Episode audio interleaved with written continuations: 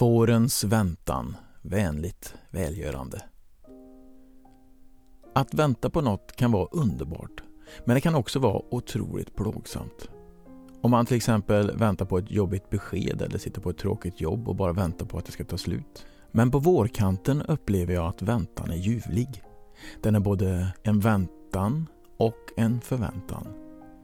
På sommaren, på den kommande semestern, på ändlösa, ljusa, varma dagar. Förväntan. Ett härligt ord. Förväntan. Undrar just om det finns efterväntan. Efterlängta finns ju, men det finns ju å andra sidan inte förelängta. Att längta efter något gör man ju före. Visst är det märkligt med språk. Man längtar efter något före man har upplevt det. Vilket egentligen är en paradox i sig. Samtidigt som det kanske säger mer om verkligheten än något annat. För det är ju först efter man har upplevt något som man kan njuta fullt ut. Före njuter man av bilden, drömmen om det som ska komma, exempelvis sommaren. Men efter kan man njuta av upplevelsen och känna efterlängtan. Man vill vara med om det igen och igen. Så att längta och vänta på sommaren är fantastiskt härligt tycker jag. Det spirar i naturen och solens strålar börjar värma så där gött. Allt ligger framför. Alla planer, alla förväntningar. Inga drömmar är ännu krossade. Inget kött har grillats sönder, ingen fest har regnat bort och det finns ännu inga mygg. Jag har läst artiklar och rapporter om att just väntan är det bästa. Speciellt när det gäller resor och stora högtidsdagar. Längtandet genererar större lycka än själva genomförandet. 2014 var vår familj på semester i USA. Vi gjorde massa roliga saker och bland annat så simmade vi med delfiner. En dröm jag haft i stora delar av mitt liv gick i uppfyllelse.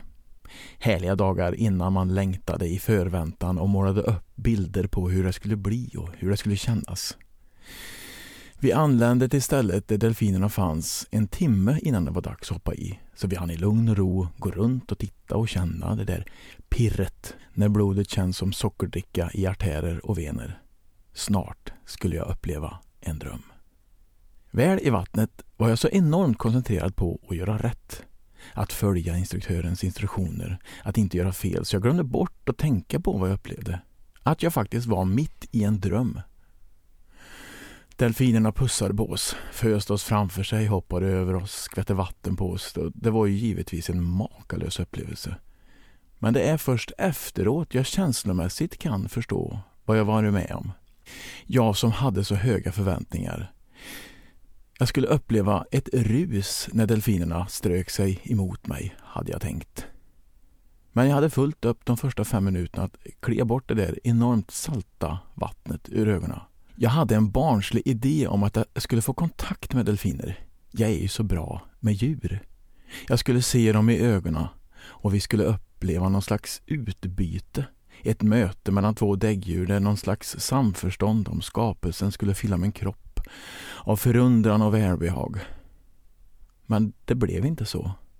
Det blev mest saltvatten i ögonen. Och det var ju synd att det inte blev som jag hade tänkt mig. För det var ju så dyrt. Så fruktansvärt dyrt. Vi hade anlitat en fotograf. Han tog enormt många bilder. Och så här i efterhand när jag ser på bilderna så kan jag känna att mina förväntningar faktiskt infriades. Då kan jag känna att jag upplevde en dröm bli sann. Så på håll kan jag njuta av det jag gör, både innan och efter. Förväntan och efterlängtan. Så kära lyssnare, Passa på och njut av livet och varann nu. Och före. Och efter. I evighet.